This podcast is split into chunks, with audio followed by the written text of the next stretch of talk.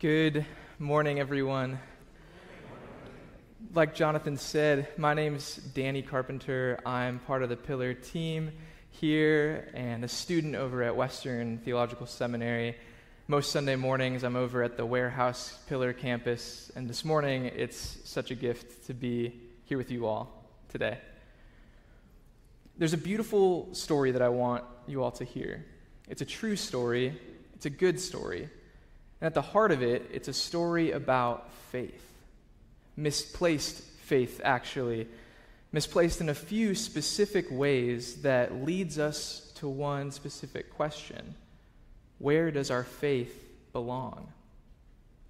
Let me bring you up to speed on the story so far. The Spirit of God came down upon the disciples with tongues of fire after Christ ascended into heaven, and God's Spirit came down among us signs and wonders of God happening all around. 3,000 people repent and are baptized, a truly amazing event. And now, another amazing miracle. A beggar who could not stand walks, followed by a word about faith. Faith. Maybe you've heard of it, all of us have experienced it. If you, even if you don't believe in God, you still have faith that when that traffic light in front of you is green, that cross street traffic light is red. Some of us this morning have hearts bursting with faith, singing worship songs on the way here, seeing the Spirit of God moving. And others of us may be holding on to a faith in God that feels weak or maybe barely hanging on. No matter where you are, this story holds truth for all of us about faith.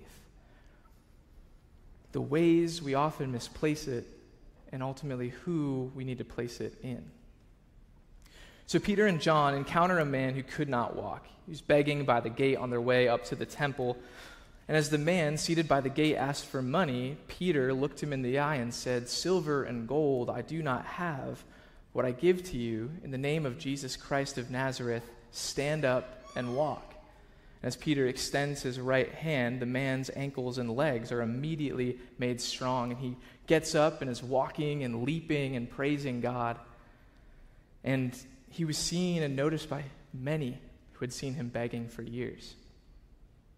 As you can imagine, this miracle now has drawn a crowd together at Solomon's portico, which is kind of like a porch outside of the temple and so the healed man, leaping and clinging to Peter and John, gathers with the crowd together. And this is where we pick up the story in Acts chapter 3.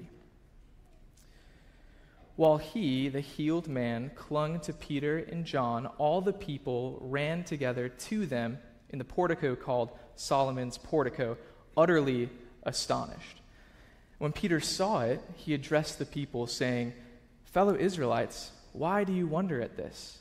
Or why do you stare at us as though by our own power or piety we made him walk? The God of Abraham, the God of Isaac, of Jacob, the God of our ancestors has glorified his servant Jesus, whom you rejected and handed over in the presence of Pilate, though he had decided to release him. And you rejected the holy and righteous one and asked to have a murderer given to you and you killed the author of life, whom God raised from the dead, and to this we are witnesses. And by faith in his name, his name itself has made this man strong, whom you see and know. And it's this faith through Jesus that has given him this perfect health in the presence of you all. And now, brothers and sisters, I know that you acted in ignorance, as did your rulers also. In this way, God fulfilled what he foretold through all the prophets that his Messiah would suffer. Repent, therefore, and turn to God, so that your sins may be wiped out, and that times of refreshing may come from the presence of the Lord, and that he may send the Messiah appointed to you, who is Jesus, who must remain in heaven until the time of universal restoration that God announced long ago through his holy prophets. This is the word of the Lord. Thanks be to God. It's Acts chapter 3, verses 11 through 21. filled with references to the Old Testament, this small sermon of Peter challenges us in several different ways. Peter and John teaching the crowd and us, by extension, about faith, specifically highlighting misplaced faith. So, misplaced faith, what, what does that even mean? What kind of faith is Peter talking about? Well, we have faith in many things. We, put our, we have faith in our alarm clocks that they'll wake us up in the morning. We have faith in that cup of coffee that'll give us that little caffeine boost that we need. And maybe some of us here this morning have faith that this year is the year of the Detroit Tigers. no, the faith that Peter's talking about is so much more. Peter's talking about big faith faith in what we believe to be true, true about God and who He made us to be. The faith that what you put your trust and your hope in when life gives you unexpected sorrow and joy. And I'm sure some of us know what it feels like to be brought with unexpected sorrow and joy. It's the why of why we're here, and ultimately, it's this faith that we so often misplace. So, in this story, Peter points out two particular examples of the crowd misplacing their faith. One of the ways we see the crowd misplacing their faith is by putting it in other people, placing their faith in comparison. In verse 11, we're told that the people who see the man healed are astonished. They've seen this man begging by the gate for years, and now he's leaping. I mean, imagine this. How is this possible? And they believe that since they can't explain it otherwise, this has to have been done by Peter and John, because, I mean, they're the ones standing there. But in the story, the crowd has misplaced their faith in Peter and John.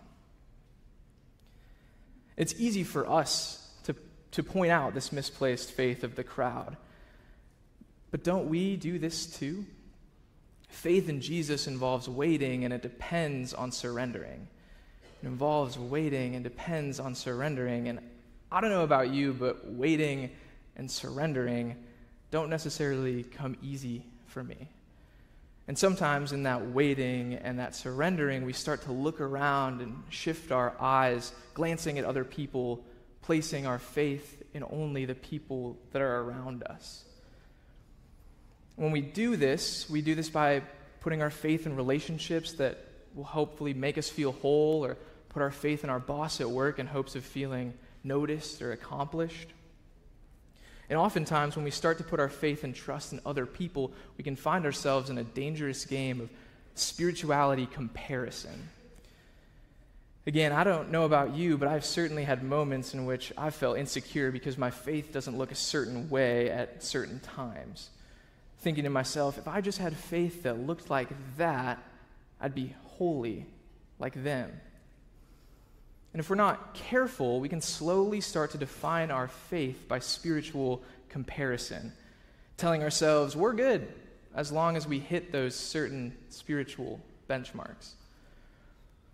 Now, I'm not saying that we shouldn't look to other people for example. In fact, Jesus tells us to follow him, and Paul says, Imitate me as I imitate Christ.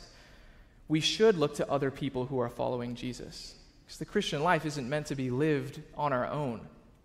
But what I am saying is that our faith can become misplaced when our entire identity is wrapped up in how we compare ourselves to other people, when we find our ultimate worth being defined by those around us. When we put our faith in others, we start to care more about what the faith actually looks like than what we're putting our faith in. I was thinking about Pastor Tim Keller the other day after hearing about his passing, and he said something really profound about faith. He said this It's not the strength of your faith, but the object of your faith that saves you.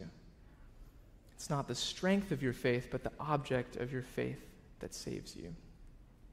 He uses the analogy that if you're falling and have the ability to reach out and grab a branch to save you, even if your mind is full of uncertainty, having the smallest amount of faith to reach out and grab that branch will save you.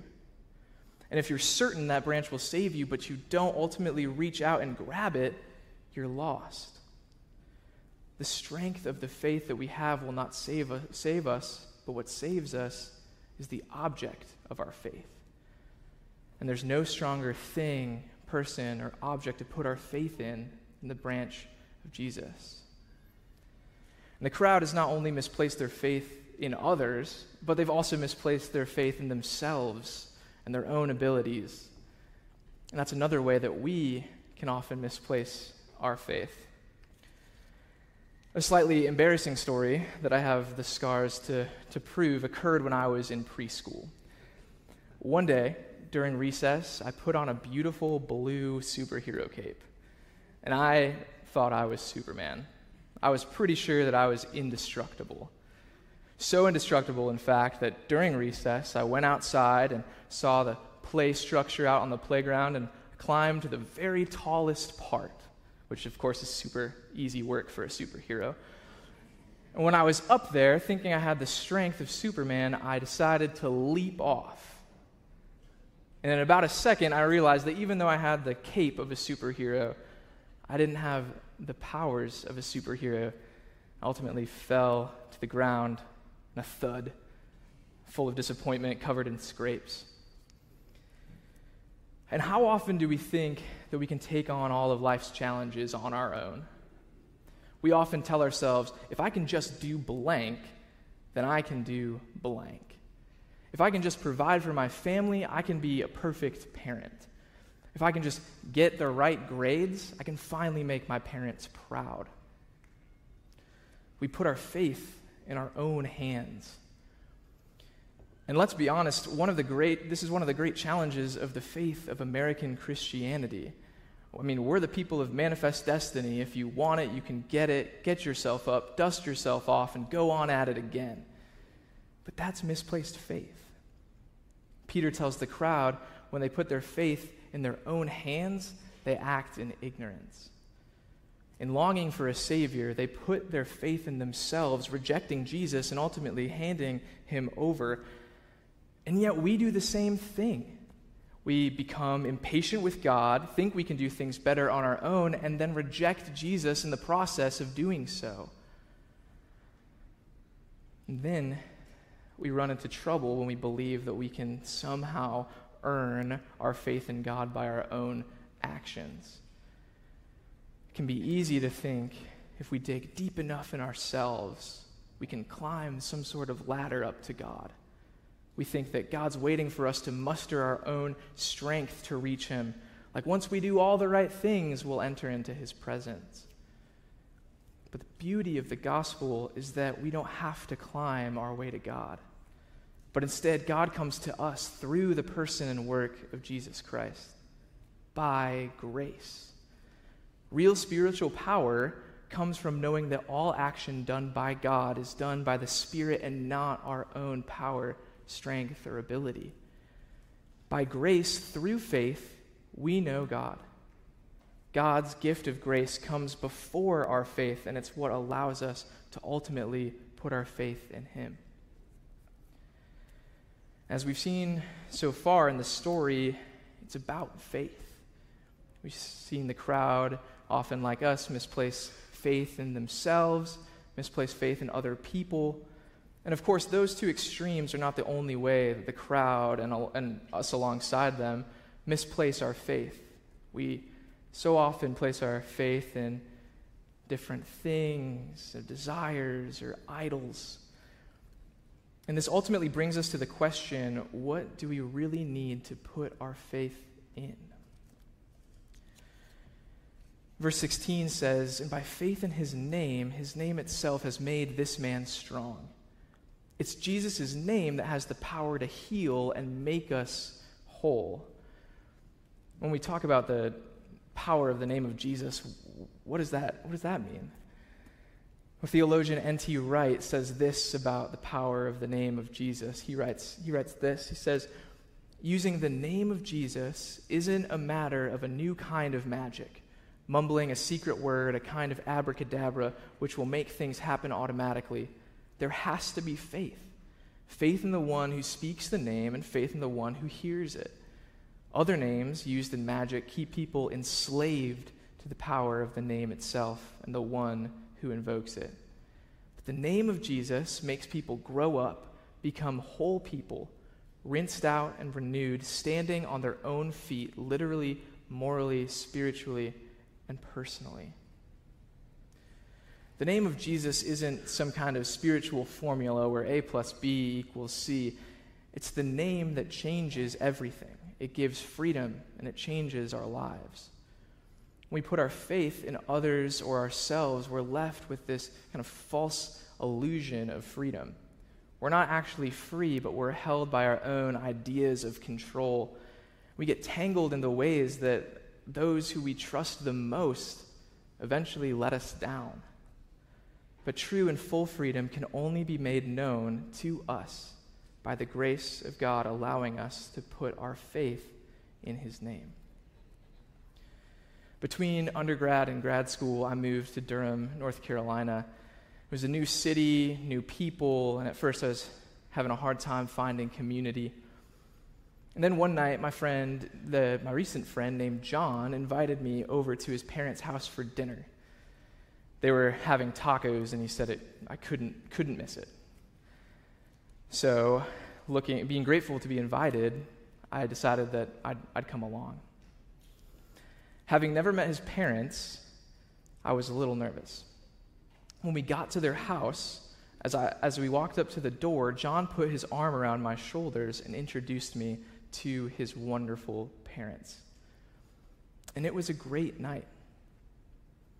But what I didn't understand at the time was that when John placed his arm around me and welcomed me into his home, he was advocating for me, leading me inside of his parents' house.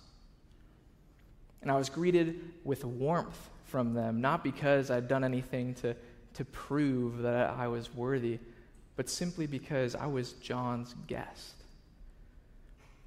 Nothing I could have possibly done on my own would have gotten me to that dinner, but it was the invitation from John that ultimately got me to, to a seat at that table. Did I have faith that there would be dinner? Absolutely. But without an invitation from John to be his guest, I wouldn't have been there in the first place. And you might be drawing the parallels here already, but this is like the way that Christ advocates for us. He puts his arm around us because of who he is and not because of anything that we've done.